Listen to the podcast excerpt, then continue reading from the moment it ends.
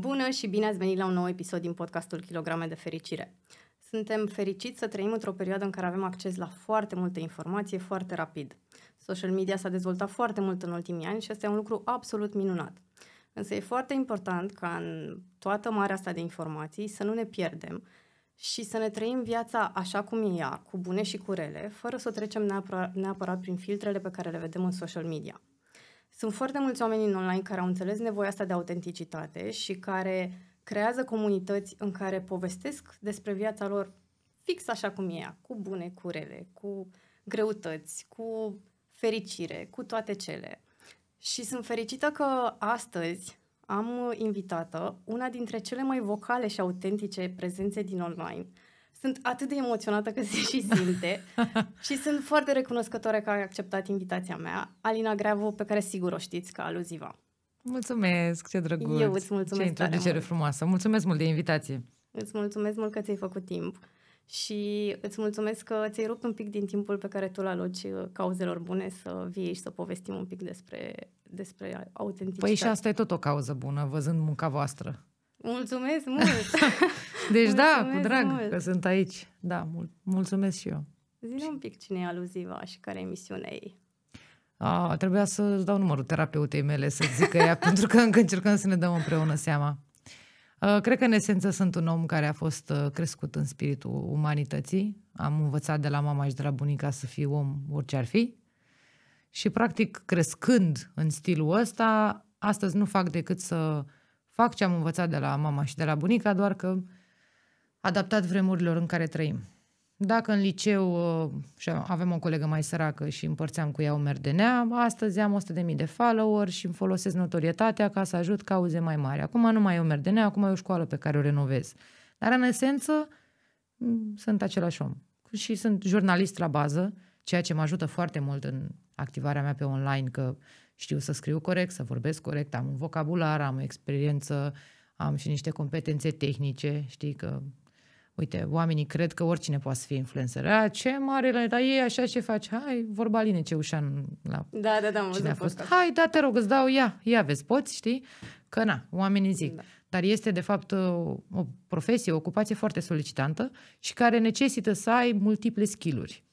Și atunci eu împletesc, practic, toată experiența mea, tot ce înseamnă tehnic, absolut tot ce am învățat ca jurnalist, cu caritatea pe care acum o învăț. Că eu când am început să fac uh, acte caritabile pe internet, ca Aluziva, înainte să existe asociația și așa mai departe, eu nici nu știam că știu să fac chestia asta. Și mie mi se părea că toată lumea poate să ia o merdenea, de exemplu. Dar eu nu știam că pot să strâng de un milion de merdenele, de exemplu. Da, da. Și asta am descoperit pe parcurs, că a fi fundraiser e o chestiune pe care eu o am înnăscută, dar n-aveam cum să o descoper, m-a dus viața cumva în situațiile în care eu...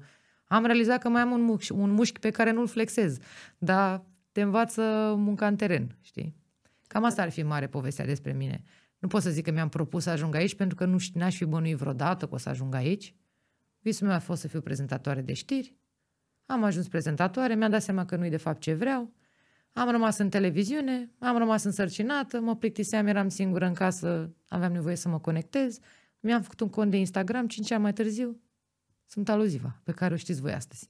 A fost așa o nebunie toată experiența asta, știi? Și care îi mulțumim că e Aluziva de astăzi. Mulțumesc, mulțumesc și eu că n-aș fi ajuns în punctul ăsta fără comunitate, fără oamenii care mi-au împărțit valorile pe internet, fără comentarii, mesaje, m-au făcut să am încredere în ceea ce, ce eu spun și în mine, știi? Că uite, eu când am intrat pe, pe YouTube, mă autonumisem shit mom, știi? Pentru că eram mama aia care, na, toate mămicile... Vai, machiate, coafate, soțul frumos, înalt, deștept, bogat, ele machiate la opt dimineața, copilul nu face caca, copilul nu cade, știi, totul perfect. Da, da, da. Și tu când te uiți la tine acasă, că ai un vraf de haine neîmpăturite, că n-ai energie sau copilul murdar sau iar n-ai gătit și așa mai departe, tinzi să te duci în cap, pe, da, la, nive- la nivel de uh, și emoțional și pe stimă de sine, poate ți-e greu să... Apropo că vorbim de kilograme de fericire, poate încă te chinui cu niște kilograme acumulate în timpul sarcinii, ești cu moralul la pământ, tot ce trebuie, să deschizi telefonul, să vezi că pe Instagram alte mămici pf, slabe, frumoase, totul perfect, știi? E, și în mormanul ăsta de perfecțiune, a mămiciției, cum s-ar spune, am apărut eu. Eu care cu părul aici, n-am făcut duș de trei zile, aveam lapte pe tricou ca lăptez, fetelor, asta e viața, așa e să fii mamă, hai să nu ne mai iei. Și uite, fenomenul ăsta a crescut enorm, pentru că mi-am dat seama că, de fapt, când eu mi-am făcut Instagram-ul, căutam să văd că nu sunt singura care înnebunește, știi, cu rutina și cu toate alea. Și dacă nu era comunitatea care să-mi răspundă acelui apel, de genul sunt o mămică singură cu trei copii, la mama dracu, în Adunații Copăceni, în câmp, de n-am nici măcar o alimentară normală lângă mine, știi? Hai să ne conectăm. Dacă nu era punctul ăla, eu nu aș fi avut toată călătoria asta, știi? Că de aici a pornit totul. Eu chiar cred că, apropo de ce ziceam și la început, n-ar trebui să ne trecem viața prin filtrele astea din online. Și cred că influencerii, influencerii adevărați au o responsabilitate foarte mare și să nu creezi acolo doar un mediu de perfecțiune în care să intri și să te pierzi, știi? Să nu mai știi cine ești tu și să te raportezi strict la ce vezi acolo. De multe ori mi s-a întâmplat și mie chestia asta și parcă te simți mai puțin valoros, mai puțin autentic și parcă ajungi să crezi că viața ta e un pic defectă dacă nu e acolo, sau corpul tău, că apropo de kilograme, da, și așa. Și mi se pare foarte important că sunt din ce în ce mai mulți oameni în online care vorbesc despre, bă, am și vergeturi după naștere sau după ce m-am îngrășat sau îmi stă pielea nu știu cum, sau așa e ok, da, și să plângi, e ok și să ai zile proaste, e ok viața așa cum e, cu bune și cu rele. Da, așa e. Uh, social media a ajuns într-un punct în care, fix ce vorbeam noi înainte de Adarec, de acest profesionalism pe care încep să-l capete și podcasturile, care inițial erau pui o cameră și vorbim noi doi la o bere și ăsta e podcastul, da, care acum a ajuns la un nivel foarte mare de profesionalism, cele mai scumpe camere, practic dacă te uiți la, și la voi aici în studio, aveți echipament profi pe care îl poți găsi în televiziuni. E, um, odată că găsim um, nivelul de profesionalism în oameni, cum e în social media, așa e și în televiziunea clasică. Dar și contentul a început să semene foarte mult. Uh, și atunci, la televizor, când vezi tu realitate? Doar la știrile de la ora șapte, cum s-ar spune, nu? Sau în reality show-uri. Dar în rest, inclusiv prezentatorii sunt machiați, coafați, perfecți. Totul e gândit, totul e rep- repetat, totul are, totul este supervizat. Și atunci și social media, din punctul meu de vedere, a căzut în aceeași categorie. Dacă ne uităm la reperele mari, cum sunt Kardashian, de exemplu, eu nu urmăresc reality show-ul lor sau așa, dar le apreciez la nivel de antreprenoriat ce au putut să facă, au construit un imperiu, știi? Da. Gândește-te că ele au setat anumite standarde de cum arată, trebuie să arate un corp frumos de femeie, că na, fiecare, fiecare cu frumusețea, da. Când vezi ce, în ce case locuiesc, uite-te că și în România există genul ăsta de content și genul ăsta de femei care sunt impecabile, frumoase, fac content pe fashion, pe lifestyle, pe... Eu nu pot să mănânc două zile la rând năut. Nu pot. Știi? Mie îmi plac cartofii prăjiți cu mușdei de la făcut, cum îmi făcea mie mama, vorba vine. Și eu n-aș putea, de exemplu, să postez conținut pe internet care să fie despre nutriția mea nu știu de care, ținutele mele nu știu cum, e, dacă nu mă reprezintă. Și care e adevărata capcană din punctul meu de vedere, lăsând la o parte că, într-adevăr, sunt oameni care suferă că văd că nu sunt conformi cu trendul. Unii pică în uh, capcana de a încerca să simuleze chestia aia, ceea ce e rău pe ambele părți. Da. Și am mai vorbit asta de-a lungul timpului despre uh, creatori de conținut pe care eu îi cunosc față în față, cum stau cu tine, da? Am mai stat cu el la o bere, la o țigară, ne-am mai întâlnit la un eveniment și nu sunt aceiași oameni. Ce vezi pe Instagram versus ce sunt în realitate. Și nu-i văd ca pe niște nenorociți care, vai, mint poporul cu televizorul. Îi văd ca pe niște oameni triști. Pentru că eu, eu văd că oamenii sunt mai degrabă victime. Sau, știi? Da. E nașpa. Au picat în capcana asta de... Da. Și este și foarte obositor să întreții o astfel de imagine. O, imaginez. Da. Pentru că așa e cum, cum sunt artiștii. În fiecare an sau în fiecare lună apare câte un cântăreț nou.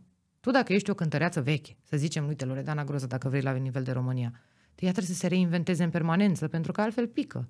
Da. Că vin alții. Așa e și cu influențarea ala, știi? Apar trenduri noi, platforme noi, totul este o presiune și dacă ești un influencer cu cifre mari, un anumit tip de content și ți-ai învățat publicul cu chestia aia, tu trebuie să muncești non-stop să, să rămâi acolo.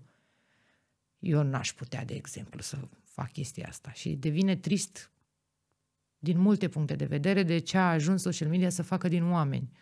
și pe parte de, de creatori, dar și pe parte de consumatori, de cetățeni simpli care, da. nu știu, scrollează Instagram-ul de plictiseală, știi?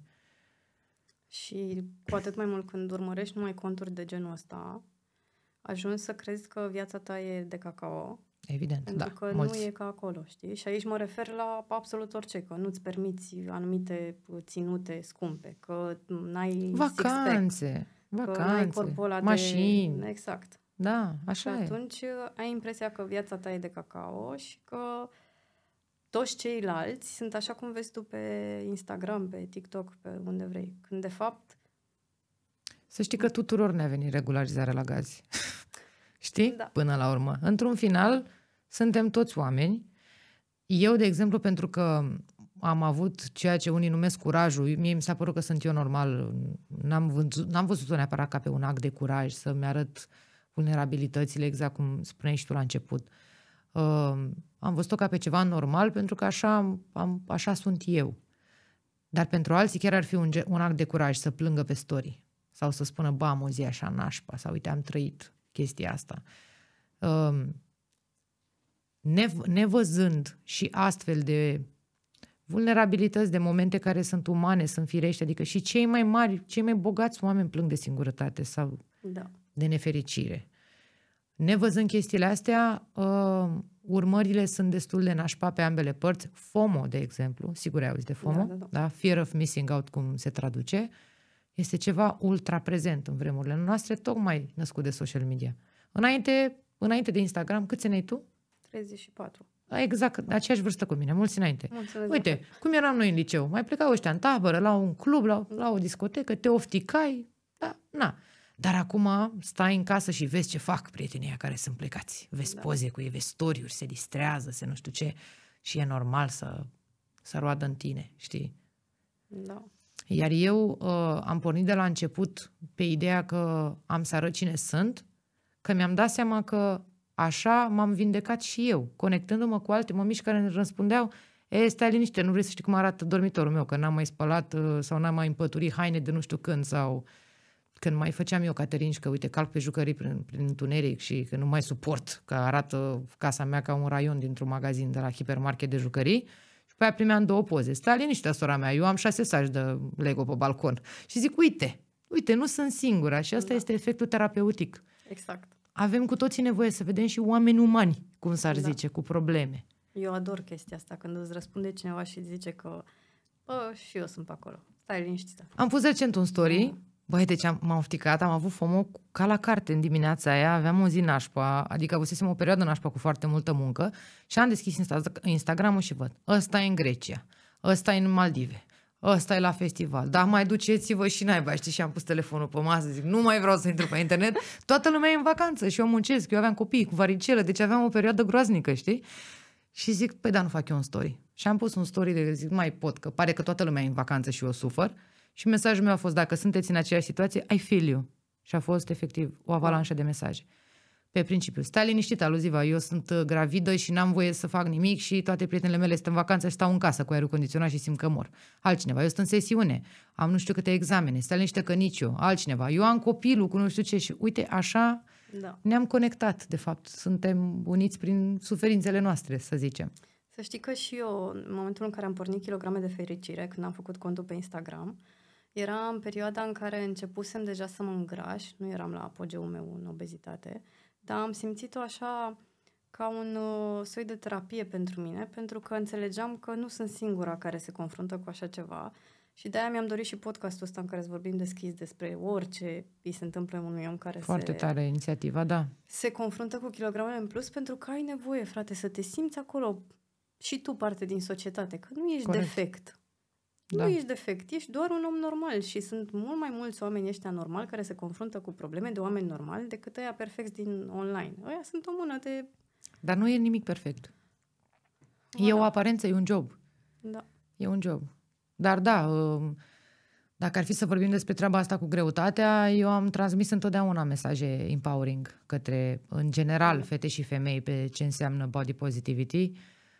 Dar eu nu pot să spun că am suferit foarte tare din, din punctul ăsta de vedere, știi? Dacă ar fi să mă gândesc, da, am treizeci și patru de ani, corpul meu a produs trei oameni noi. Nu am așteptări de la el, mai ales că eu nici nu sunt Nicole Kidman și nici nu sunt vreo, vreo tipă foarte activă, sportivă, să zici că da, bag șase săli pe săptămână și chestii de genul. Adică eu sunt destul de sedentară și atunci e normal că după naștere și după cele două sarcini corpul meu nu mă arată ca atunci când eram adolescentă. Dar unde cred eu că este o problemă, că există această presiune să încapi în blugi de dinainte de copii, da. de dinainte de sarcină, ceea ce este, ceea ce este groaznic. Și apoi când mai sunt fetele astea sau femeile care sunt creatoare de conținut, pe care le admir că eu n-aș putea face ce fac ele, care au un stil de viață echilibrat, care fac sport, după aia rămân însărcinate, nasc și în două luni zici că n-au născut.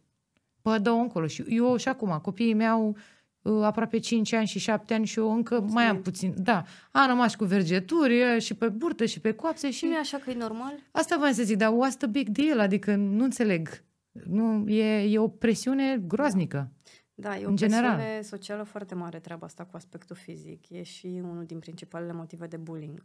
Este, da, da. Și presiunea asta, uite, eu de exemplu după ce am slăbit șaizeci de kile, păi ce, eram fericită? Păi stai că n-arăt ca X-ul astea, știi? Și e un lucru cu care se confruntă foarte mult oamenii care au probleme cu kilogramele în plus sau care sunt prea slabi, că există și oameni care da, suferă da, da. de chestia asta. Pentru că te compari foarte mult cu ce vezi acolo și există și conceptul ăsta de corpul pentru vacanță, beach body și mm-hmm. alte nebunii și... Am făcut criză pe anul trecut pe internet când s-a ajuns la beach body și da, da. Și doar ce a început și da. e plin de reclame și de chestii, dacă vrei să ai un beach body, call me. Da. Și când ai și o stimă de sine scăzută sau când vii pe un fond emoțional grav, bă, îți dă...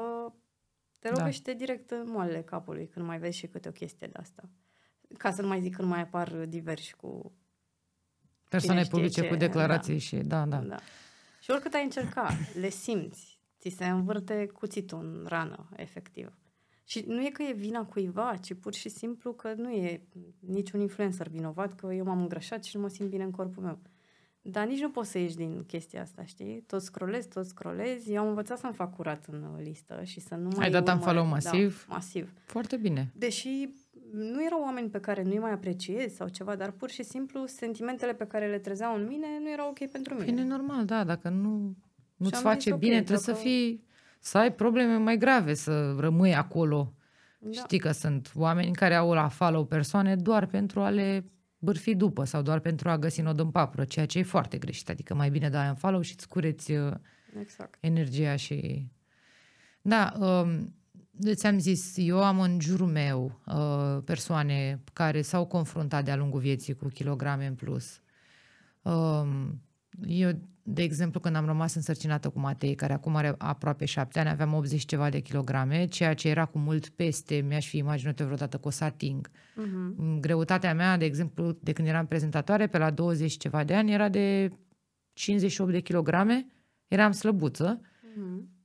A venit, a apărut Matei, m-am făcut de optzeci și de seama că a fost un șoc. După aia, iarăși, am fluctuat foarte mult în greutate. Dar nu pot să zic că pentru mine a fost un capăt de lume. Simțeam un disconfort, că nu încap în rochia aia care îmi place mult, că stăteam într-o, că la plajă când stăteam așa făceam trei rânduri de burtă și mă, mă înfășuram cu prosopul, că mă simțeam incomod, că uite mă uit la fete care sunt slabe și eu sunt cu trei rânduri de burtă și chestii de genul. Dar ce mi se pare uh, de-a dreptul crunt este că toată societatea din România pune presiune pe persoanele care se confruntă cu asta. Adică ce zic eu că am puțină burtă la plajă? Asta nu e nimic cu bullying-ul masiv din școli, cu poreclele, da. cu declarațiile persoanelor publice. Păi am făcut eu la un moment dat prostia, să-i spunem, să caut niște exerciții, uh, pentru că eu am probleme cu spatele uh-huh. și când am ajuns la kineto mi s-a spus, vezi că pentru a-ți face bine spatele trebuie să-ți lucrezi și abdomenul, că nu e... Nu sunt da, independente. Ca să susțină. Și zic, ok, caut pe net niște, uh, nu știu, exerciții, că abdomenele simple mi se pare enervante, nu? Parcă aș vrea altceva. Ce zici tu că am fost bombardată, după aia mă targetau? Keto, nu știu de care, rețetă, slăbește, slăbește, slăbește, deci totul da. era... Fă... What? Nu, ce e cu feed-ul ăsta de... Am căutat odată niște abdomene, nu mă targetați, că nu sunt în zona aia. Foarte greu mi s-a curățat feed-ul. Da. Și acum stau să-mi dau seama dacă în mine se nășteau sentimentele alea și eu nu mă simțeam obeză sau... Eram un om care avea puțină burtică și a, hai să lucrez aici că de-aia mă doare spatele, printre altele. Deci e groaznic și cum funcționează algoritmii platformelor mari pe care noi intrăm. De la ce cauți pe Google, după aia te targetează, îți apar reclame în Instagram, deschizi televizorul, majoritatea sunt silfide, slăbuțe, frumoase, machiate și tu... Da. Și nu e un lucru rău că avem acces la foarte multă informație, dar uneori tot bombardamentul ăsta... Cu... Aia e, bombardamentul, da. Adică gândește-te că dacă tu nu... n-aveai o presiune a numărului de kilograme și așa, gândește cum se simte pentru un om care are o sută douăzeci de kg. Vede... Îmi dau seama. Una dintre cele mai bune prietene de ale mele din copilărie era uh, obeză la vremea respectivă. Bine, eram copii, știi, copiii sunt lipsiți de orice, cei mai cruzi în bullying și în da. toate alea și mi se rupea sufletul când știam că suferă pentru toate cuvintele urâte pe care le spuneau copiii. Um, Mai avem și prin asociație dintre fetele care sunt voluntare în situația asta. Deci eu cumva în jurul meu am fost mereu empatică și am văzut. Dar e trist când ieși din bula ta să vezi cât de răi sunt oamenii. Comentarii Bun, da. pe Facebook. Prietena mea Maria Popovici, pe care trebuie să o știi, da? O știu, e invitată. Bun. O aștept să ștergem proiectele. Da, da, da. Uh, am avut la un moment dat, că noi fiind prietene foarte apropiate, mai discutam despre chestia asta. În momentul în care ea... apărea într-un film sau avea un show de stand-up comedy sold out sau avea o, rea- o realizare profesională. Presa scria doar că s-a îngrășat. Wow. Sau că a slăbit. Sau că s-a îngrășat sau că a slăbit. Și nu vreau să-i iau ei uh, ocazia de a-ți spune în față cum s-a simțit, pentru că eu nu pot decât să zic așa, dar ea poate să da. vorbească realmente despre asta. Cât de dureros este ca un om care reprezintă atât de mult să fie redus la da. număr de kilograme.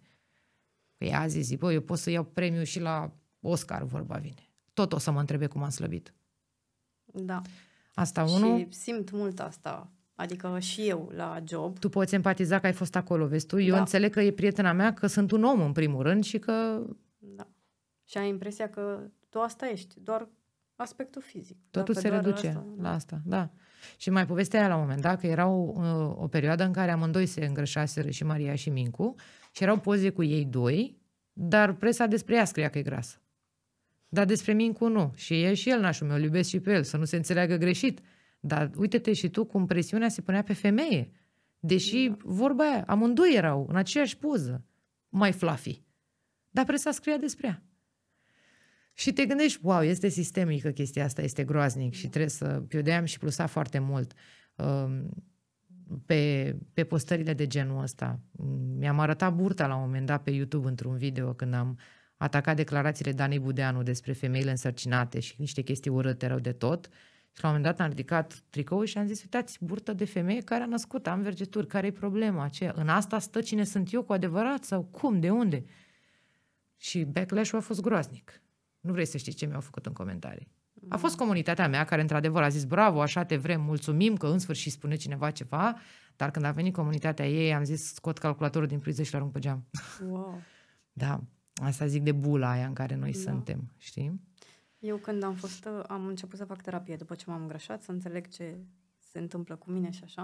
Am mai povestit chestia asta în podcast. Uh, La prima ședință la terapeut am zis că eu simt că nu merit să fiu iubită pentru că sunt prea grasă. Oh my God. Ok. Deci chestia asta cred că nu o să o uit niciodată, slavă Domnului că am depășit-o, dar pentru mine tot ce eram eu, toată cariera mea, tot ce vorbeam la job și toată lumea mă aplauda că eram smart și ziceam lucruri smart, pentru mine era egal cu zero pentru că eu eram prea grasă. Și în mintea mea mereu era că lumea se uită la mine și zice, mamă, eu tot și pe asta cât e de grasă. Și s-a întâmplat de două ori să-mi zică cineva. Cred da. că încremeneam. A fost o prietenă bună care nu m-a mai văzut, eu am explodat într-un an așa, maxim un an. Și a fost o prietenă bună care nu m-a văzuse de mult timp și care, de fapt de vreo șase luni m-a văzuse și care atunci când m-a văzut mi-a zis, femeie, ce naiba s-a întâmplat cu tine, ai născut sau care-i faza? Wow. Mergeam la o petrecere. Mi-a Te-ai distrat în seară. Maxim.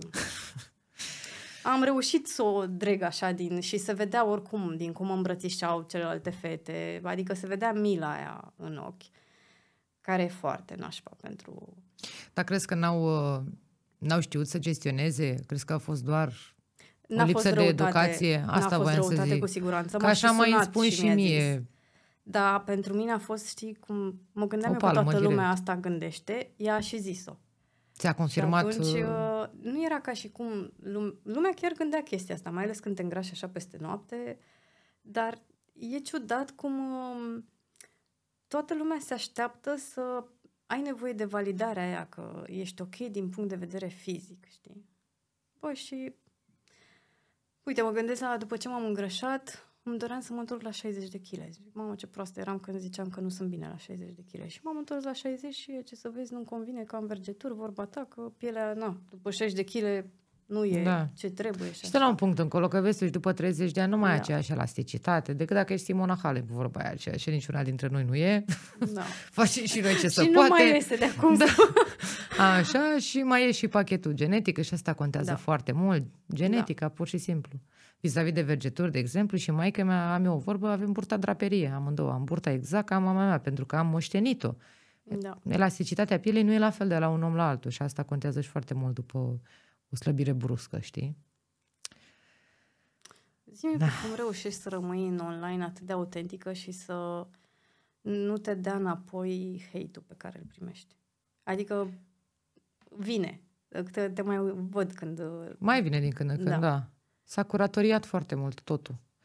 Uh, a fost greu la început. Un concept nou.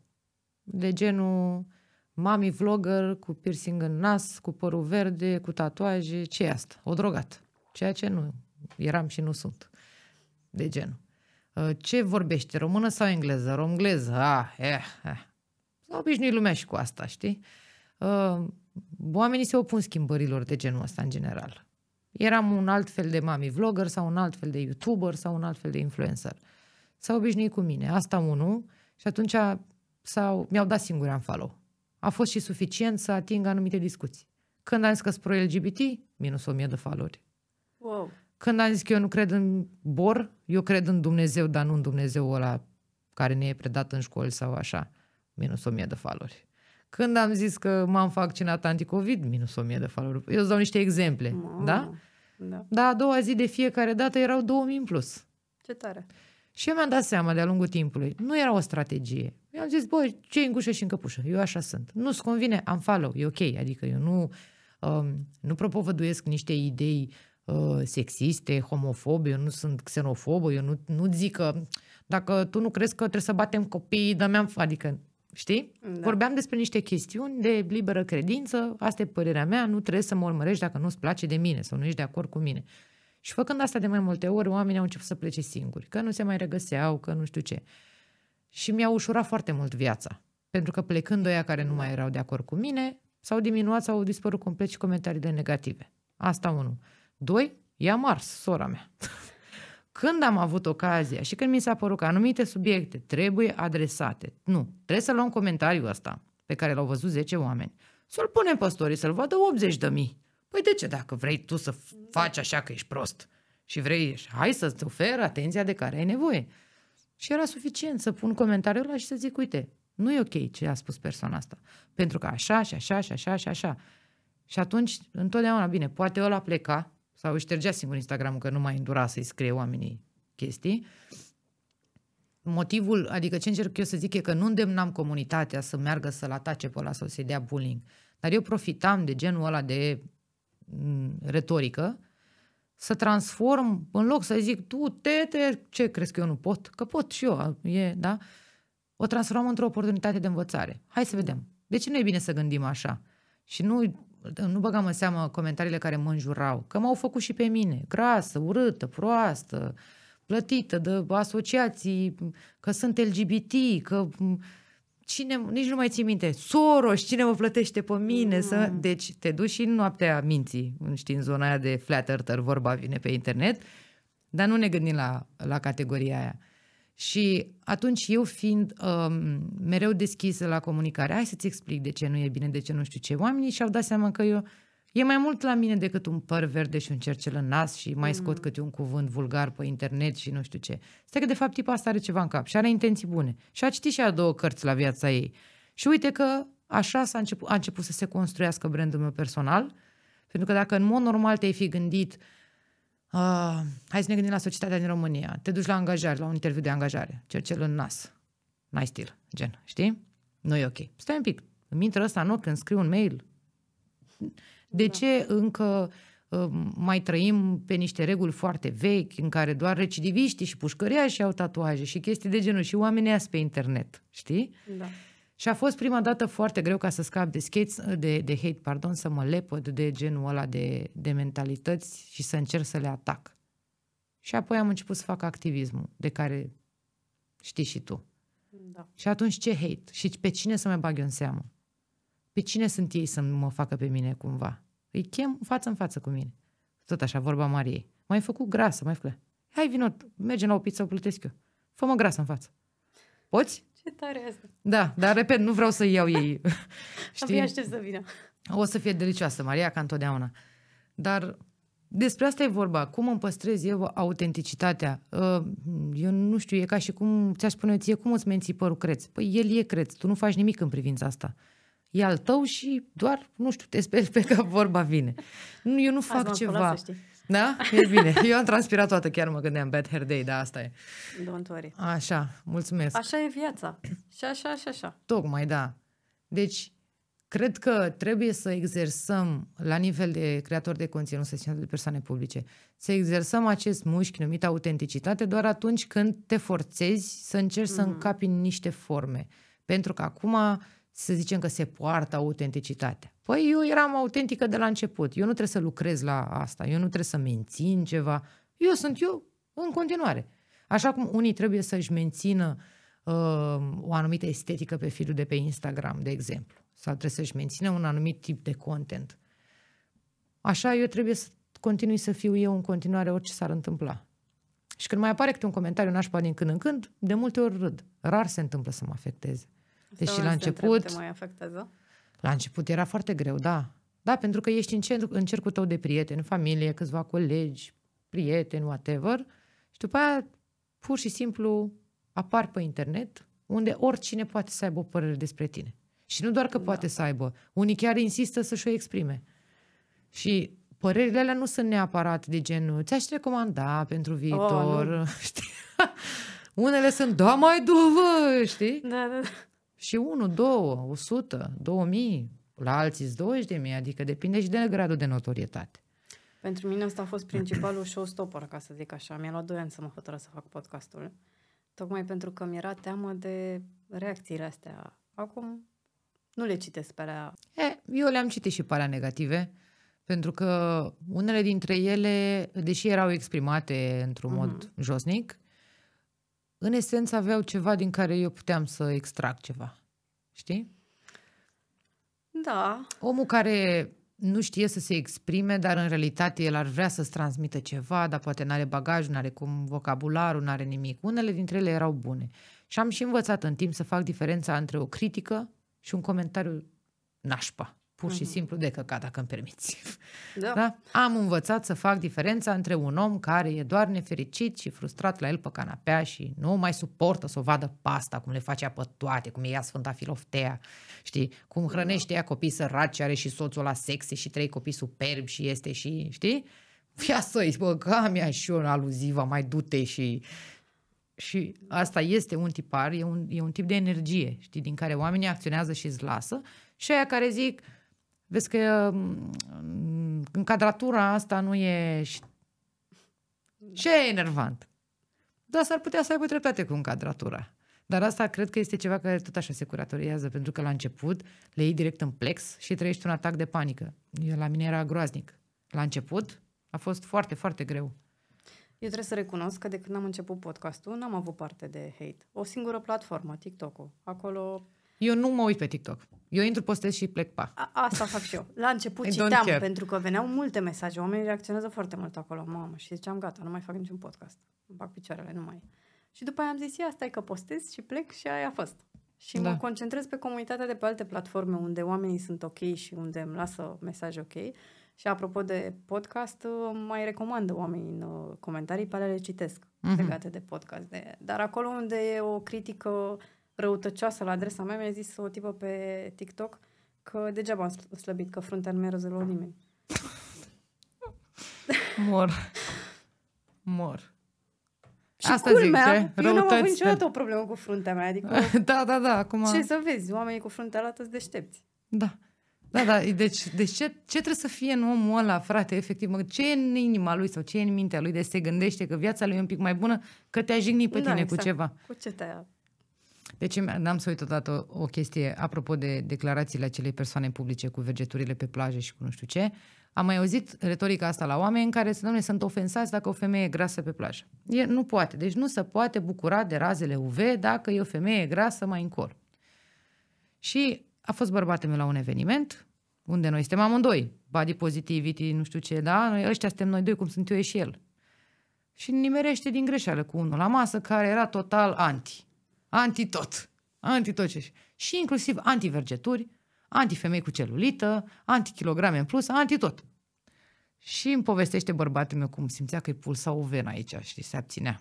Și el încerca. Bă, dar te-ai gândit că lasă-mă, mă, deci nici n-aveai cu cine. Că pe mine mă deranjează. Mă deranjează să mă duc să văd la plajă o femeie nu știu cum. Și eu îi zic, lui zic, bă, nu te-ai fi gândit să-i spui, bă, tu știi că pe mine mă deranjează nasul tău. Și al meu zice, bă, bă, nu m-am gândit. Deci eu îți jur, am ajuns să mă gândesc în astfel de situații, când mai găsesc oameni și îi întâlnesc, deși pe mine mă cam recunosc și nu intră cu mine în astfel de discuții, că na. Dar nu mă știe, eu nu sunt papa de la Roma să mă știe toată lumea. Mai nimeresc în situații în care habar n-are nimeni cine sunt și mă bucur enorm de privilegiile de a fi o persoană anonimă la masă. Și mai aud idei ce circulă prin târg și nu, nu-i iert netaxați. Și exact retorica asta am să o folosesc de acum încolo. Dacă mai aud că pe cineva deranjează că un corp are vergeturi, îl ard direct.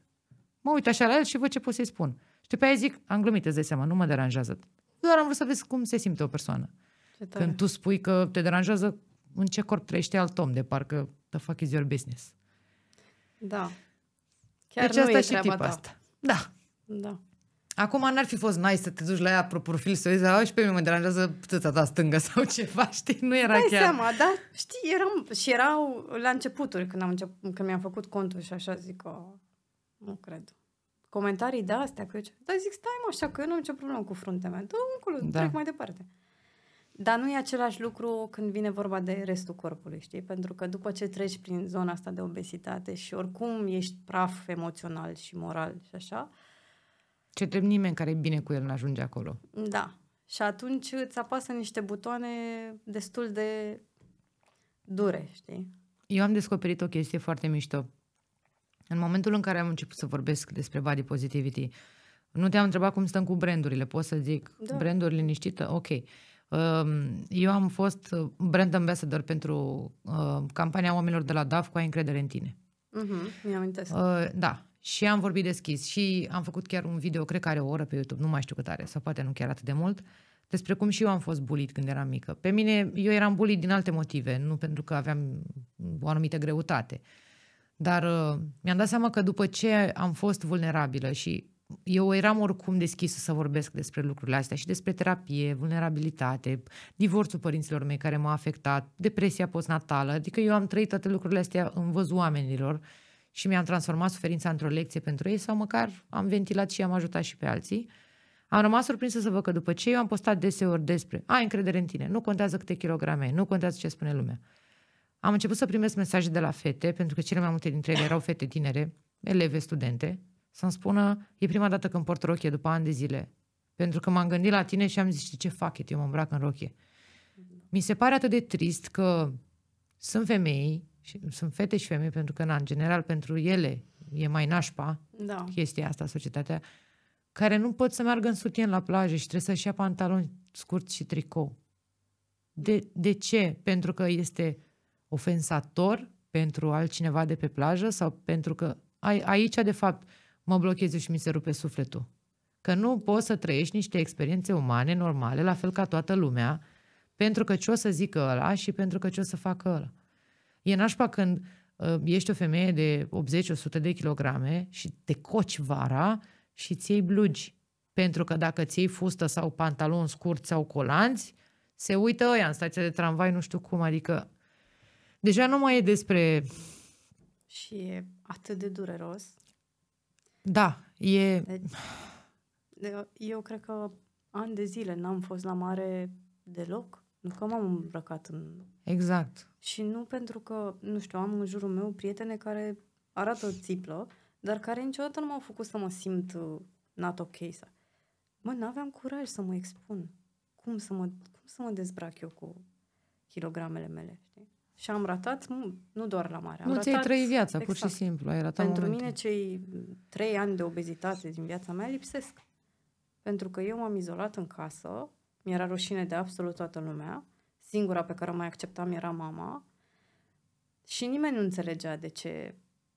Ai mă, că nu e o problemă. Băi, e. Adică mi-a zis la un moment dat terapeuta, aia, să știi că lumea nu iese în parc să se uite la tine. Sau, aia, ai să râzi, dar când tu ești praf și mai trece unul pe lângă tine și zice, aoleu, ce gras ești. Ai mai puțin bănuiesc. O... Mi-a zis unul odată că ești foarte frumoasă, păcat că ești grasă. Mulțumesc. Știi, nu e ca și cum tu nu vezi sau eu nu cred da. Că cineva în viața asta vrea să fie gras. Păi și tu care crezi că e rezolvarea? Nu e educația? Ba da. Nu de acolo pleacă toate? Ba da. Că bullying-ul și toate lucrurile astea stau la la, la, la vârstele cele mai mici, începe genul ăsta da. De comportament și genul ăsta de, de raportare. Eu încerc să... Am avut o chestie, că am mai povestit chestia asta. Uh, eram într-un moment cu fiul meu, cu Matei, care ți-am zis că acum are aproape șapte ani, și a zis ce picioare grase are doamna. Și eu în secunda a doi să mă fac mov la față. Ce puteam să-i zic eu? Măi, nu ți-e... Și să-mi intru în tonul ăla. Și am rămas noi doi acolo și zic, mă, hai să-ți explic așa. Știi că există oameni cu piele albă, cu piele neagră, cu piele galbenă. Există oameni mai înalți, mai scunzi, mai slabi, mai grași. Oamenii sunt de toate felurile. Tu ești mirat pentru că nu ai mai văzut o doamnă care să aibă corpul așa. Dar nu trebuie să spunem ceva. Ai mai văzut femei cu părul albastru? Nu. Deci de mine te mir, mamă, ce păr albastru are mami. Nu. Păi vezi, așa e. Când o să ieși din casă și tu ești încă mic și o să vezi că sunt mai mulți oameni de toate felurile, nu se te mai mire nimic. Așa sunt oamenii. Oamenii sunt foarte diferiți. Și vezi, eu am transformat din nou. Puteam să-l cer, să zic, nu ți-e rușine, măi, cum să știi? Am transformat-o într-o oportunitate de învățare. Hai să-i predau copilului meu.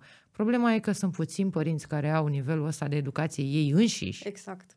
Ca să poată să le spună copiilor lor, nu, lor, nu fiți buliți la școală. Și de acolo pleacă totul. Sau dacă, cărora să le pese. Evident.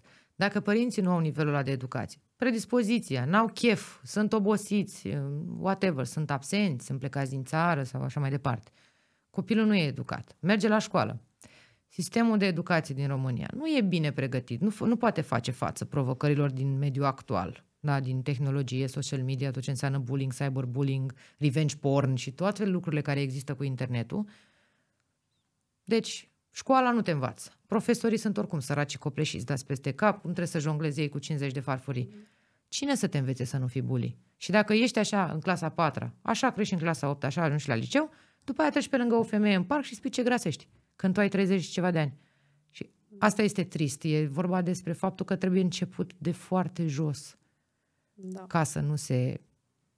Deci descurajator în același timp. Că mă gândesc că poate o să ajungem și noi cu sistemul nostru de învățământ la zi și să vorbim realmente despre stimă de sine la copii, să vorbim realmente despre corpurile noastre, despre cum fiecare corp e diferit, despre cum nu trebuie să fii într-un anumit fel, dar trebuie să ai nouăzeci, șaizeci, nouăzeci dacă vrei să fii model. Și atât. Pentru că asta îți cere jobul. Da. În rest, fii bine cu tine, fii sănătos, fii fericit și atât. Ce contează? Da. Dar mi se pare utopic. Dacă ar fi da. Să fiu realistă și să mă uit la societatea din România, la cum sunt copiii și adulți în general. Dar poate mai avem o șansă dacă mai renovezi niște școli. se, mai, se mai duc... Eu cred că, eu cred că prin uh, micile demersuri pe care le face fiecare dintre noi, se schimbă lucrurile. Dacă eu am reușit prin niște story-uri pe Instagram să fac o singură femeie să iasă într-o rochie, într-o vară, mai mișenez, că am plește. Am făcut ce am putut. Inițiativele cum e podcastul ăsta al tău, uh, și alte fete și femei de pe online. Lorelai Bratu, da, care este da. Un model plus size, inspiră o grămadă de femei. Maria Popovici la fel, care e și prietena mea de ani de zile. Ioana Dumitrac este un alt exemplu. Uh, și sunt din ce în ce mai multe femei și din ce în ce mai mulți oameni în general, și în România mă refer acum, care atacă niște subiecte de care e nevoie să vorbim cu toții. Și se întâmplă vindecare prin demersurile astea, inclusiv prin demersul tău, că ești un om care și-a luat durerea și trauma și a transformat-o în ceva bun care să-i ajute și pe alții. Să-i educe pe unii deopotrivă, deopotrivă și să-i vindece și pe ceilalți. Da. Și atunci dacă eu sunt omul care ți-ar spune că nu există speranță, nu, nu sunt eu persoana aia. Eu văd soluție în orice și am speranță în tot, pentru că altfel mă apucam de... Da. Deschideam o măcelărie, nu o asociație, știi? Mă apucam așa de grădinărit. Și eu, de exemplu, acum nu mă mai gândesc. A fost o perioadă lungă în care m-am gândit, bă, dar de ce a trebuit să trec eu prin asta? De ce mi s-a întâmplat mie? Nu puteam să fiu și eu normală. Dar acum mi se pare că mi-am găsit misiunea, efectiv. Și că am trecut prin toate lucrurile astea ca să mă descoper pe mine. Exact. Și ca să-i ajut și pe alții. Și ai crescut foarte mult o, ca om. Da. Da. Prin experiența asta. Da. Că până la urmă, de cele mai multe ori, din experiențele mai grele înveți și de acolo te ridici. Așa. E o vorbă că succesul nu te învață nimic. Și parțial sunt de acord. Da. Mai mult de jumate chiar sunt de acord cu chestia asta. Și da. I am hopeful și pentru societatea din România. În ceea ce privește, nu știu, sexismul. Poate se mai schimbă. În general, Presu- uh, presiunea asta cade pe corpurile femeilor, da. Mai puțin pe ale bărbaților, uh, și tot ce înseamnă. Și sunt multe femei și care sunt uh, agresate verbal acasă legat de chestia asta. Nu vezi că te-ai făcut cât o vacă, da. Nu mai mânca. Și atunci, uite, eu, nu știu că știu, eu sunt operată la stomac, asta a fost soluția pentru mine. Okay. Și știu foarte multe uh, cazuri de femei care după operația asta au divorțat. How come? De ce? Păi, în primul rând, pentru că s-au regăsit pe ele și nu mai voiau să stea în relația aia toxică în care li se spunea non-stop cât de urâte sunt. Oh my God, săracile. Okay. Și apoi mai sunt și bărbații care simt că pierd teren. Și e despre ei. Și e despre ei, mm-hmm. Da. Și atunci se întâmplă să se schimbe viața cu totul, știi? Ai stat, ți-a turnat cineva lut așa peste tine în toți anii aia și apoi înflorești. Te eliberezi, pur da. Și simplu.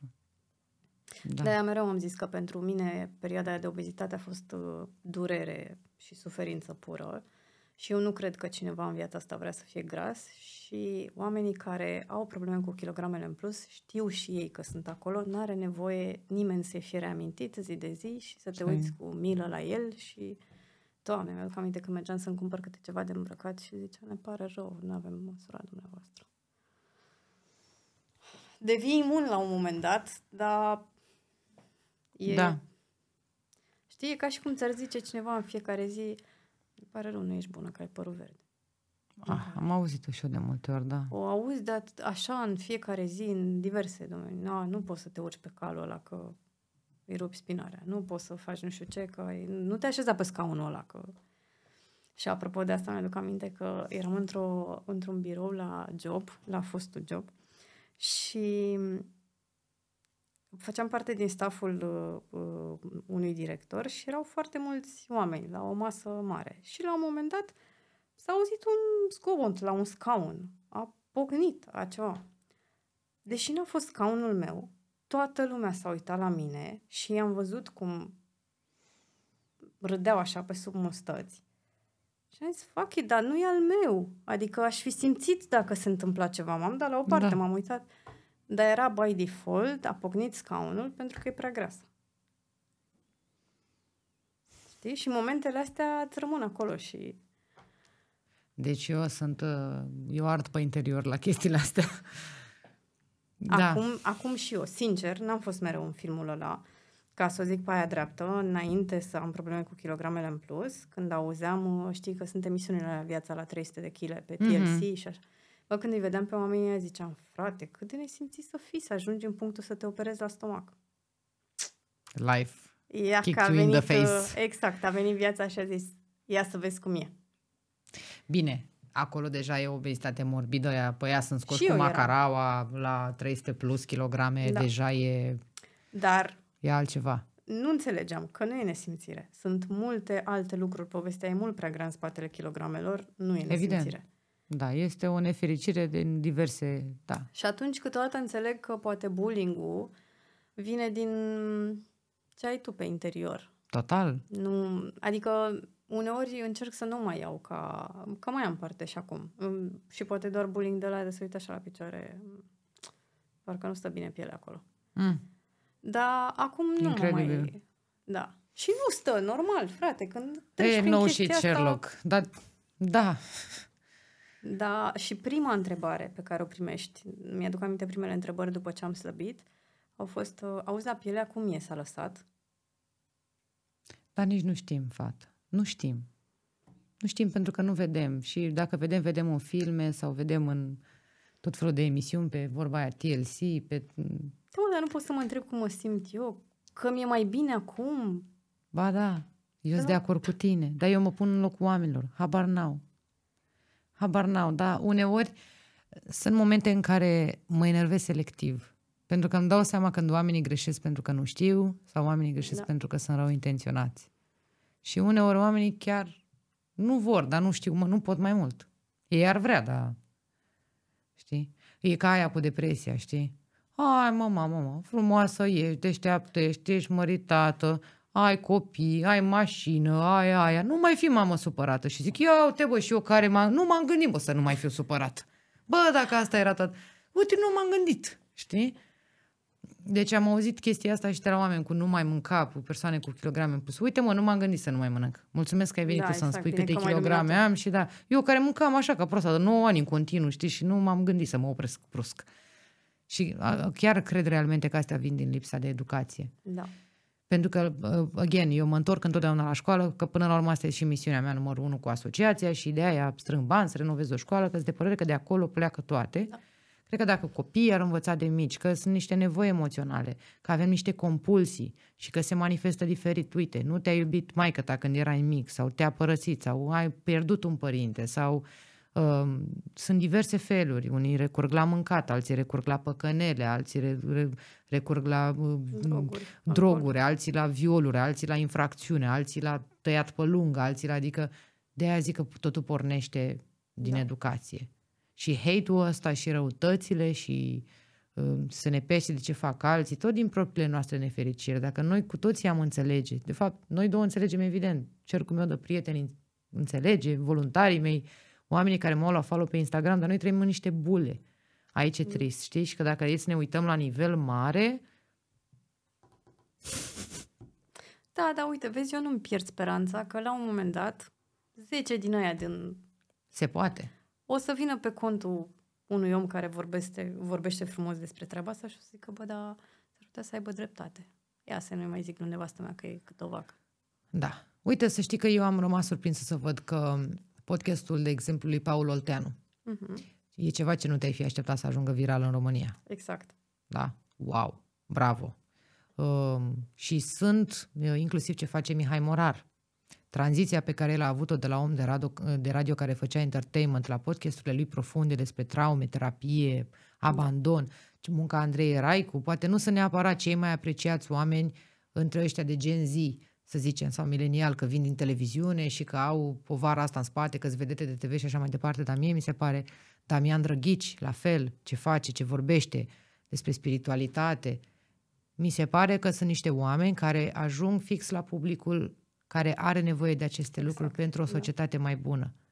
Pentru că ăștia care au douăzeci ceva de ani și au câțiva influencer la follow, au mai auzit ei așa de terapie, au mai auzit de cât de cât. Știi? Mai stau pe un TikTok, mai văd un serial pe Netflix, mai mai. Dar sunt oameni ca părinții mei, de exemplu, da. care își au uh, un anumit tip, tip de educație, urmărind anumite podcasturi făcute de persoane din... alte uh, audiențe, nu audiențe, înțelegi la ce mă refer, că sunt obosită, și au ocazia să se educe. Asta apropo de speranță. Cu cât sunt mai mulți oameni care au diferite, vin din diferite domenii, diferite publicuri căruia uh, se adresează, cărora, cărora, da, se adresează, cu atât șansele ca noi să ne lepădăm de hate-ul ăsta și de comportamentul urât și sexism și... Uh, șansele sunt mari să ne vindecăm. Dar păstrându-mi uh, o doză de realism, cred că poate la generația copiilor mei o să fie ce trebuie. Și, și e, e de vreme în timp. Da, și e bine dacă se întâmplă și atunci. Da, da, da. Adică realmente, pentru că, na, copiii care sunt acum născuți în București și au parte de un anumit tip de educație sunt totuși decalați față de cei născuți. Da. Și ne raportăm la România. Dar eu zic că social media ajută foarte mult, globalizarea ajută foarte mult. Noi vorbim despre încălzirea globală acum. Păi ce, vorbeam noi de încălzirea globală când eram în facultate? Nu. Nu. Uite-te la tinerii acum din Gen Z care sunt la curent cu tot ce se întâmplă și merg pe la proteste, pe la Berlin și pe tot. Adică e altă lume. Da. Și pe mine asta mă face să, să am încredere în faptul că omenirea și inclusiv societatea din România se îndreaptă totuși în, în direcția potrivită. Că noi până la urmă da. venim din comunism și atunci ce știam noi. Și eu am speranța asta și încrederea că se va întâmpla. Și eu sunt fericită și dacă se va întâmpla când vor fi copiii mei mari sau nepoții. Dar am speranța Total. că... Total. Și cred că fiecare dintre noi are o responsabilitate morală să pună acolo un bețișor, o cărămidă, ceva la chestia asta, știi? Așa e. Trebuie să-ți și pese. Nu crezi? Ba da. Că eu m-am confruntat cu chestia asta. Deci am avut niște crize la început când mă chinuiam să strâng bani pentru cine știe ce cauze, dar înainte să am asociația. Și le, le scriam, dă și mie un tag, dă și mie un aia, hai, dă și tu un story, hai că să strângem bani. Și ori îmi dădeau cu sine, ori nu îmi răspundeau deloc, ori ziceau că postează, după aia nu mai postau, ori mă ignorau complet și mă gândeam, zic, de ce? De ce? Nu e și păcat să ai atâția follow-uri și să nu dai? Și aveam tendința să îi judec, știi, și să-i acuz că sunt ignoranți, că sunt indiferenți, că, sunt, că au bășini, că li s-a urcat vedetismul la cap. Și după aia mi-am dat seama, zic, stai mă un pic, că nu e nimeni neobligat să facă lucrurile astea. Oamenii fac, dacă simt, vor, se identifică, dacă au timp. Nu e nimeni obligat să facă asta. Asta apropo de o mică doză. O mică doză există în noi toți. Dar dacă ajungi să ai așteptările astea de la oamenii nepotriviți, te duci în cap de dezamăgire, știi? Să știi că mai am și eu momente în care mă oftic maxim, că podcastul meu crește uh, organic, dar crește greut, știi? Pentru că nu e cancan, nu se viralizează. Și cumva... Cunosc. Cunosc. Câteodată mă gândesc, bă, da, de ce? Adică am făcut un episod la un moment dat despre obezitatea infantilă, care e o problemă, frate, te uiți da. cu ochiul liber, n-ai nevoie de niciun studiu, să vezi că din că ce în ce problemă, mai mulți copii da. au problema asta. Cu greu a ajuns la o mie de vizualizări. Cu greu. Știi? Da. Și mai e o chestie, oamenii de la care te așteptai să dea un share, nu fac. Și am impresia că nu o fac și pentru că subiectul e unul delicat, n-aș vrea să mă asociez. Mă, vrei să ți-o zic pe aia drept? Eu am prieteni care n-au donat un leu în viața lor în asociația lui ziua. Prietenii mei. Și cu asta cred că am spus tot. Știi că așa se întâmplă de obicei. Da. Și dacă noi avem în general așteptări de la cei mai apropiați oameni din familie sau prieteni, întâmplarea face că familia mea e alături de mine, știi? Dar dintre prietenii mei, ăia la care aveam cele mai mari așteptări m-au dezamăgit câteodată. Și mi-am dat seama că nu e, nu e bine să ai așteptări. Da, prietenul meu îmi zice mereu asta. Tu și așteptările tale. Nu mai avea așteptări, doamnă. Da, eu m-am tratat. A contribuit și expertiza mea din teren, și terapia, și viața în sine, că m-a pocnit când mă așteptam mai puțin. Știi? Da. Uite, de exemplu, e aici cu noi în platou, doar că oamenii nu o văd, e Pripy, da? Care e omul meu de bază la O N G, care a câștigat Ai umorul. Și pentru a câștiga Ai umorul ai nevoie de voturi. Felicitări, și Pripy. Ne-am fi așteptat votat, și ne-am fi așteptat ca anumiți oameni care sunt în grupul nostru, care o știu pe Pripy, care vin la mine acasă, stăm la Prosecco, ne așa, să pună și eu în story. Și zici, uite mă, despre asta e vorba în anumite momente. Da. Da. Așa și cu podcastul tău și cu că te aștepți, ai așteptări da. când știi cât muncești pentru documentare, să iei un invitat, pentru un subiect și uite, eu, sunt oameni care vin, echipamente, chestii și la final o mie zici, da. Da, am pățit. Nu mă descurajez, până la urmă... Asta e tot ce contează să... Adică mesajele alea pe care le primesc cu oamenii care și-au multă valoare din episoadele astea și care îmi zic că aveau nevoie de gura asta de aer și de cineva care îți vorbească deschis despre obezitate, da. aia contează cel mai mult. Și din start m-am gândit că dacă podcastul ăsta, și mă rog, ce mai fac și separat în, uh, pe Instagram, dacă lucrurile astea ajută un om... Your job is done. Da. Păi ți-am zis că așa am gândit și eu. Aveam la un moment dat, la început, uh, tendința să mă compar în număr de vizualizări cu alți youtuberi, alți creatori uh-huh. de conținut. Eu fiind mică și mă gândeam că a, ce puțin am cinci mii de vizualizări. Gând, adică ăsta ar fi fost gândul, știi? Și pe aia mă gândeam, zic, bă, dar dacă vin cinci mii de oameni aici în fața casei, eu nebunesc. Tu să-i seama ce mulți sunt cinci mii de oameni? Noi am ajuns să trăim în lumea asta cu cifre, da, cifre. cifre. Da, și te gândești că alții sunt în trending, că au milioane de vizualizări și tu stai acolo cu o mie de vizualizări și zici, sunt și eu în coada clasei. Dar în realitate, tu, de fapt, sunt o mie de oameni. Tu îți dai seama cum arată o mie de oameni? O- oamenii a cărora tu le schimbi viața printr-un podcast, oamenii care se simt mai bine în corpul lor, știi? Care zâmbesc sau, uite, într-o zi, în loc să aleagă blugi, aleg o rochie. Sau da. Au curaj să meargă la plajă în costum de baie, nu în tricou și pantalon scurs, să simtă și ei soarele, se bronzeze un pic. Adică asta este cel mai tare outcome. Asta vis-a-vis și de uh, cum mă mai încercau și pe mine să mă descurajeze oamenii. Cu aluziva vreau să strângă bani. Nu se, sting, nu se schimbă, domne, nimic. Hai, mai lăsați-mă cu educație și cu o sută de mii de motive. Efectiv, am avut un TED Talk pe subiectul ăsta. Un TED. Despre cum oamenii te descurajează. Și ideea este să nu-i lași să tu să-ți vezi câinii latră, ursul trece. Nu stai să te uiți în gura lor. La fel și la mine. Ce să strângi tu, mă, de ambulanțe? Ce ai, frate? Am strâns banii în cinci zile. Când, când am strâns banii pentru fata aia de la Oxford și dau exemple astea dinainte de asociație, pentru că acum deja am o echipă, lucrurile sunt altfel, un pic mai bine organizate și așa mai departe. Um, scrisesem un articol pe blog despre cazul ei, ca oamenii să-l citească și apoi să știe despre ce vorba să doneze. Și mi-a lăsat un comentariu, după vreo cinci zile a descoperit articolul. Nu o să strângi niciun căcat de bani pentru asta. Păi da, nu știu ce. Și am răspuns și am zis, am strâns banii deja, de mersi. Mă, mi s-a zbătit pe ea. Jur, jur. Și e un simplu exemplu din zecile, sutele de cazuri pe care le-am postat și pentru care s-au strâns bani.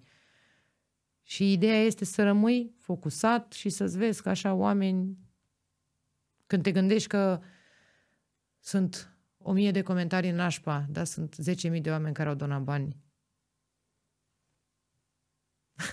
Sănătate. Aia zic. Aia zic. Că și la mine la fel. Mi-a scris cineva, aoleu, aluziva cu contentul tău, mi s-au, nu mai știu exact cum s-a exprimat, gen, mi s-au ofilit ovarele, nu mai am de gând să fac copii în viața mea după ce am văzut, deci clar nu mai fac copii. Oh. Și așa a ales să vadă chestia asta. În timp ce altcineva mi-a zis, um, eram, aveam îndoieli, dar mi-am dat seama că nu vreau să am copii după story-urile tale, dar nu mă înțelege greșit. Mi-am dat seama că, de fapt, să fii mamă înseamnă să nu dormi nopțile, să te sacrifici, să n-ai o vacanță, să nu dormi care febră. Înseamnă să ai răbdare, să-i ștergi la gură, să-i schimbi de cinci ori pe zi. Înseamnă să încălzești mâncare, să o încălzești încă o dată și să o încălzești încă o dată sau chestii de genul. Și mi-am dat seama, și îți mulțumesc pentru asta, că eu mi-am dat seama că eu nu aș putea să fac asta. Și, vezi, este același feedback. Dar uite ce diferență da. face. Bă, când îmi explici că tu îți dai seama. La fel și Ana Morodan mi-a zis. Păi eu nu știu cum faci tu, cum e ea mai flamboiantă și stilul ei. Deci eu n-aș putea. Eu sunt mult prea, uh, nu știu dacă a folosit cuvântul egoistă, ca să fac copii. Te admir, bravo, felicitări, sănătate, eu n-aș putea să fac copii. Și inclusiv prin faptul că eu mi-am expus viața mea pur și simplu. Da. Am schimbat niște vieți. Am ajutat niște oameni să ia niște decizii mărețe. A face sau nu copii este o decizie mare. Da. Life-changing. Știi? Și mai bine nu-l faci decât dacă îl faci să-l chinui. Bineînțeles, că, că altfel suferă toată lumea. Suferi și tu și copii. Copilul și societatea. Știi? Eu nu am copii și îmi doresc la un moment dat, dar pentru mine, ți-am și scris odată, story-urile tale... Dacă nu ți-am răspuns cu să... Ba da, mi-ai răspuns. A, ok. Așa.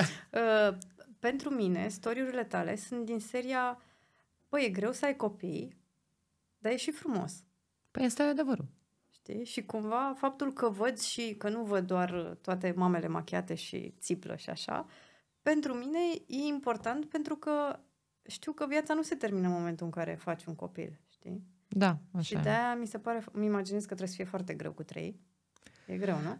Uh, nu mai avem termen de comparație. It is what it is. Nu mai știu cum e altfel. E solicitant, cu adevărat solicitant, că au și caractere diferite, vârste diferite, cel puțin Matei de fete, dar este frumos și ce-i drept, ăsta este adevărul. Da? Sunt de părere onestă că nu oricine poate să fie părinte. Da, exact. Adică, biologic, nu știu care sunt statisticile, dar aproape, să zicem, nouăzeci la sută din oameni sunt capabili biologic să producă o viață. Dar nu oricine este capabil să fie un părinte ok. și să îi placă să fie părinte. Eu ador să fiu mamă, chiar dacă sunt zile în care îmi vine să mor, oboseală, de stres, că sunt supra-solicitată, că am o sută de mail-uri la care n-am răspuns, am de filmat o campanie, cineva are nevoie de mine la asociație, am misar ciorba pe foc, vorba vine, și sunt și zilele alea în care zic, Doamne, abia aștept să-i culc, să-mi pun un par cuvinte, să mă duc sigur că nebunesc, știi? Și zile în care am momente de recunoștință, că chiar recent am postat un video, eu eram foarte obosită, nu mă simțeam bine și i-am zis lui Adi, zic, băi, mă întind un pic în pat, te rog, joacă-te tu cu ei, ocup, fă, ține-i ocupați, să stau și eu un jumătate de oră în pat. Și auzeam de dincolo cum se gândirau toți trei. Și a fost efectiv un moment în care mi-a cântat inima de bucurie și zic, uite mă, despre asta e, că efectiv așa e viața, știi? Mi-au avut toți trei varicelă, distanță la o săptămână unul de altul, nu mai sportam, de scărpinături, febre și nebunii. N-a fost chiar atât de rău că au, au făcut forme ușoare, că au fost vaccinați. Și ai pur și simplu o perioadă în care îți bolnavi, în care te usuși de oboseală, dar după aia o serbare și îi vezi în rochiță și îți vine să plângi și faci o mie de poze. Și după aia vin la tine cu o inimioară de la unde scrie te iubesc mami și leșini, wow. Știi? Și după aia se împiedică și dărâmă televizorul și zici ce gura mă te-ai făcut. Și după aia, efectiv, așa este viața, știi? Da. Cu copiii. Și nu oricine cred că poate să aibă răbdarea, educația, cunoștințele. Și în zona asta e o presiune socială enormă. Toată lumea te întreabă. Eu după ce am slăbit, da, mă întreba lumea, și un copil când faci? Am auzit-o și pe asta des. Și atunci e perfect ok să alegi să nu faci copii dacă nu simți. Total, dar eu am vorbit des, deseori despre asta.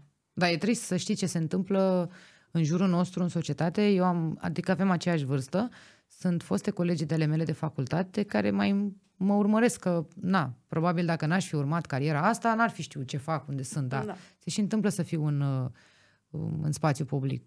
Și îmi scriu, băi, felicitări, eu n-aș putea. Pe mine toată lumea mă, mă pistonează familia. Dar colega aia ta de acum e aluzivă, eu, tu are trei copii, tu ce faci? Și a, ele, de fapt, în general, că nu au neapărat toate retorica asta în familie, dar uneori se întâmplă ca eu să fiu un reper și îmi dau seama că e frustrant pentru ele. E, da, e pe principiu, da, colegul tău a luat zece, de ce la șapte? Păi da, are trei copii, tu de ce n-ai niciun? Da, sau mai are cincizeci de kg, tu de ce nu poți? Tu de ce nu ți-ai revenit după sarcină? Da.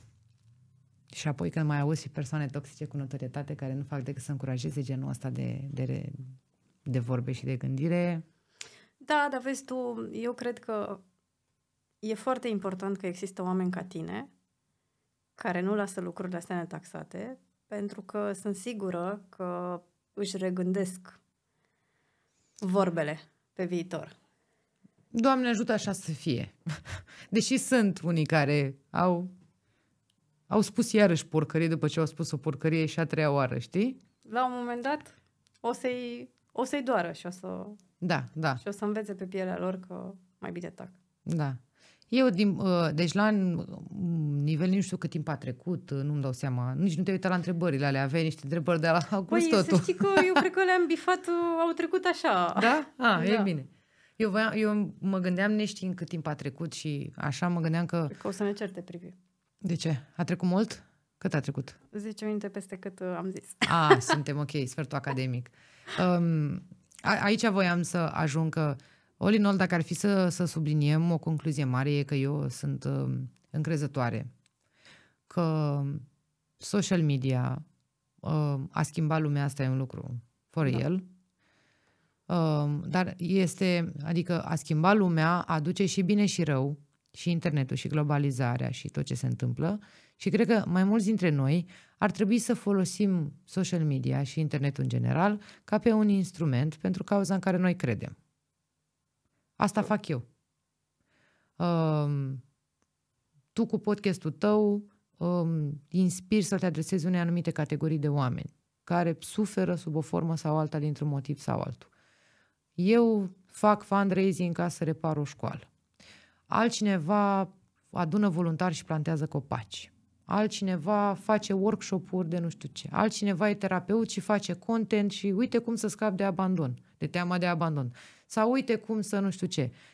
Mi se pare că, adică de aici aș vrea eu să ajung, că puterea comunității, o, da. Da, este magică. Eu tot ce am făcut, am făcut prin comunitate.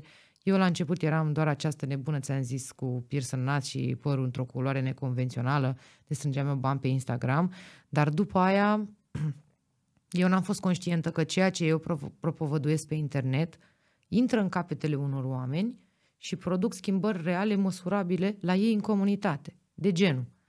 Am vorbit despre colectare selectivă, acum vreo trei ani, Pripy, nu mai țin minte, de faza cu bateriile. Niște copii la un liceu, deci nici nu mai știu în ce oraș erau, nu în București, au adus cutii de acasă și s-au apucat să colecteze selectiv gunoiul. Peturi, baterii, nu știu ce, oh. la ei în clasă. Deci nu cu directorul, nu cu... Nu, nu, nu, ei au văzut la aluziva pe Instagram și s-au apucat să facă asta. Tot așa, în urmă cu câțiva ani, cred că înainte să am asociația.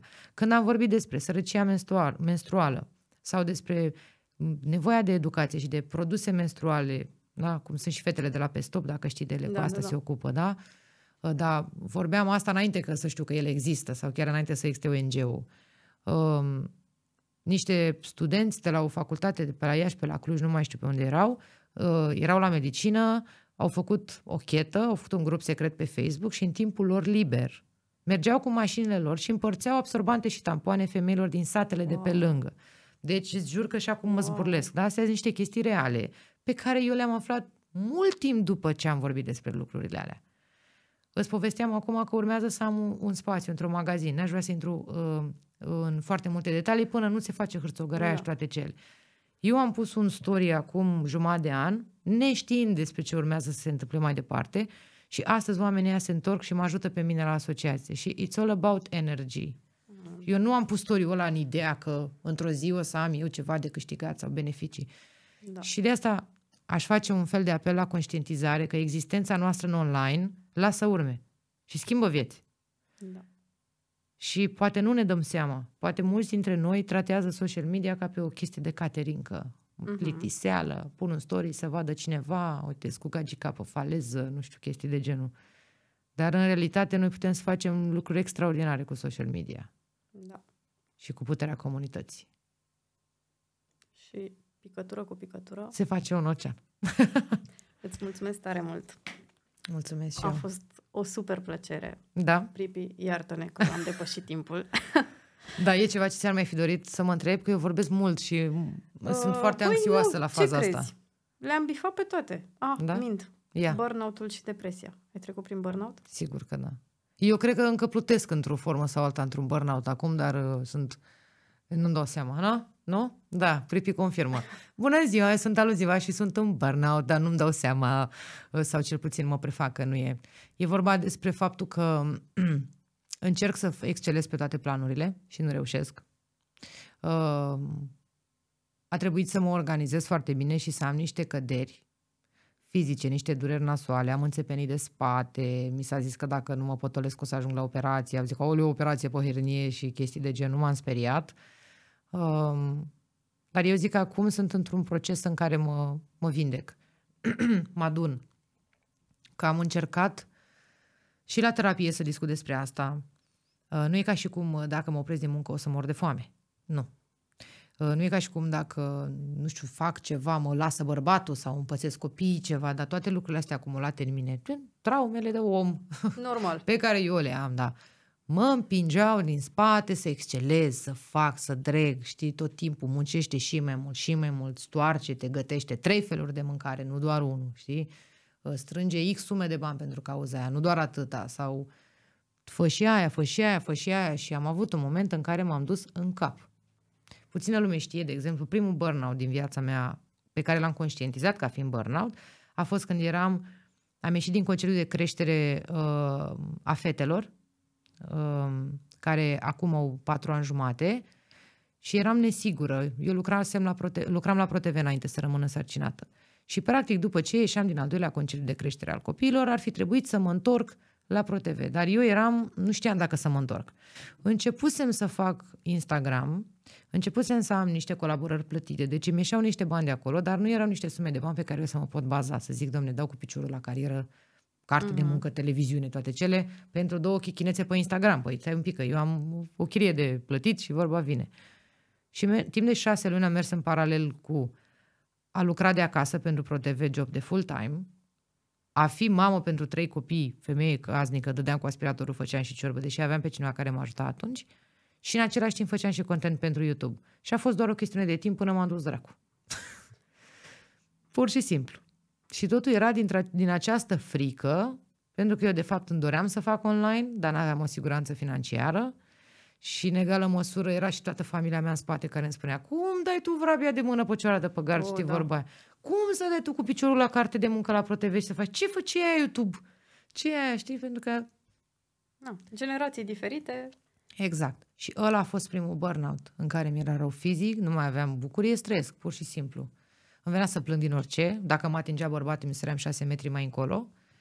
Uh, nu mai aveam răbdare cu copiii, mă enervam din orice.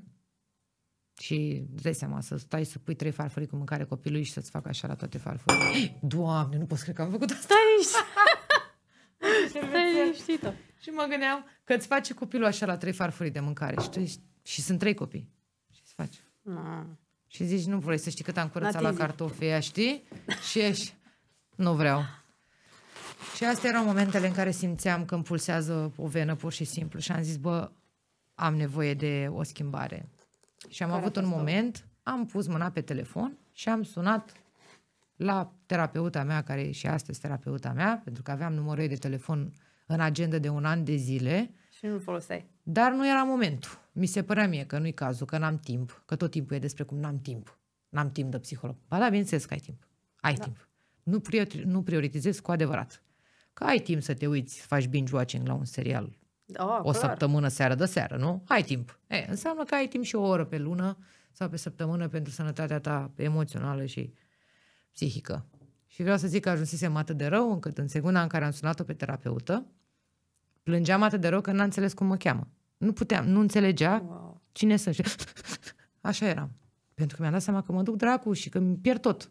Pierd tot că nu sunt bine. Eram absentă, eram numai prinsă în muncă, nu eram o sută la sută nici cu Adi, o sută la sută nici cu copii, nici la ProTV nu pot să zic, adică îmi plăcea job-ul, dar eram prea solicitată, știi? Nici cu campaniile sau cu YouTube-ul nu mai aveam, stăteam prea mult timp să montez un video, să filmez un video, bâlbăiam. Uh, și ăla a fost primul. Și atunci am început, uh, am început terapia, am schimbat niște lucruri mărețe. Asta s-a întâmplat când locuiam în Adunații Copăceni și era foarte solicitant să ducem copiii la grădiniță în București în fiecare zi. Uh-huh. Și după doar două săptămâni de navetă cu trei copii, să pleci dimineața la șapte, să te întorci seara la opt nouă și când intri în casă, vezi cum ai lăsat casa dimineața când ai plecat în grab. Vase în chiuvetă, aruncate jucării, chestii. Ah, aia a fost rețeta. De fapt, mă descentrasem. Am uitat ce era cel mai important pentru mine. Încercam să fac prea multe lucruri în toate direcțiile, încercam să fiu și o mamă excelentă și să fie și mâncarea bună, să fie și curată în casă, să stau să și pictez cu copiii, să fac și content, să strâng și aia, și aia, și aia, și aia. Și um, lucrul de care am avut nevoie, pe care l-am auzit, l-am auzit de la terapeuta mea, a fost, știi, oamenii din jurul tău te iubesc pentru ce ești, nu pentru ceea ce faci și te vor iubi în continuare și fără să dai performanțe de campionat mondial, că nu e cazul. Și meriți această pauză. Și în, mulți dintre noi au chestia asta, că dacă se oprezi din muncă o să moară de foame. Nu mor de foame. Take a chill pill, cum s-ar spune. Să vezi tu nevoile noastre, felul în care am fost educați. Da. Că la muncă nu trebuie să te distrezi, că munca trebuie să fie grea, că măritișul e greu, căsnicia ai nu știu cum și toate preconcepțiile astea după aia când da. cad pe noi este foarte greu să ieși din ele. Și asta a fost cu depresia postnatală, era cumva amestecată și apa acolo, dar eu nu înțelegeam. Mm. Eu știam doar că eram obosită după atâtea nopți de alăptat, după operație, pe Matei l-am născut natural pe fete cezariană, ea eu și cu durerile de cezariană, eu și cu durerile de spate, că după ce am avut purtă de gemeni eram vai de sufletul meu. Și a fost efectiv un cumul de factori, știi? Și acum sunt bine, în continuare mă mai ceartă în ghilimele terapeuta că nici în ziua de astăzi nu mă pun pe mine pe primul loc, deși asta ar trebui. E greu și să faci asta mereu, adică poți să ai zile în care să zici, bă, aia, nu mă mai duc eu la coafor, glumesc așa cu e. coaforul și stau cu copiii, că au da. nevoie de o îmbrățișare. E nașpa când faci invers. Da. E nașpa când ești în papucii mei și te sună saloanele să te duci gratis la orice procedură vrei tu și tu nu te duci, că muncești. Muncești că vrei tu așa, nu că trebuie.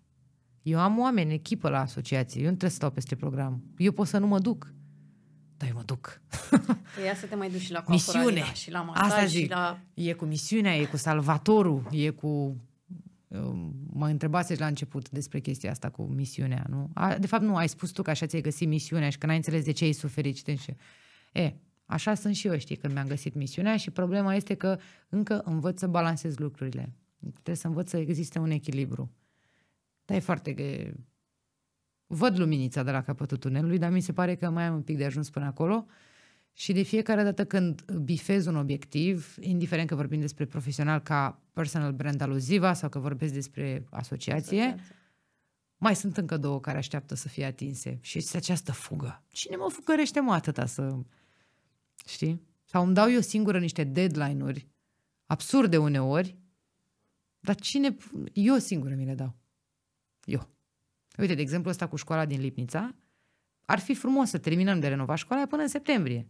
Acum nu moare nimeni dacă o termin în noiembrie. Nu, nu, nu, trebuie în septembrie, că așa îmi spun eu mie, că după aia eu să mă biciuiesc, că eu nu pot să strâng destui bani, că e, știi? Și astea sunt tot niște reminiscențe. Oh, da. Da, pe parte de depresie și de asta zic că sunt într-un burnout, plutesc așa într-un soi de burnout, dar acum sunt mai echilibrată ca înainte. Și am învățat să deleg. E foarte important. Mm-hmm. A fost foarte greu. I know. Dar nu se întâmplă nimic și dacă greșește omul, din greșeli învață. Așa e. Îți mulțumesc tare mult. Mulțumesc. Și îți mulțumesc pentru tot ce faceți la asociație, pentru ce faci separat, pentru ce faceți în asociație. Să știți mult. Că puteți să-i trimiteți aluzivei la asociație haine, accesorii, orice vreți voi să donați. Aluziva le vinde împreună cu asociația ei. Și din banii ea face lucruri bune. Mai renovează o școală, mai trimite un copil la studii în străinătate, mai anything. Cu toții avem chestii pe care nu le mai purtăm și pe care ne gândim să le vindem. Hai să facem o faptă bună și să îi le ducem aluzivei, să susținem educația. Îți mulțumesc tare mult. Mulțumesc. Aștept să-mi aduceți și vaza aia urâtă de la soacră. Inclusiv pe aia o primește. O vindem noi, sigur, cuiva. Mulțumesc frumos. Îți mulțumesc și eu. Și arăt și oamenilor. Și vă mulțumesc și vouă, dacă ne-ați ascultat până la sfârșit. Și vă rog eu mult, apăsați și voi butonul de subscribe acolo și dați un share să ajungă la cât mai mulți oameni. Mulțumesc.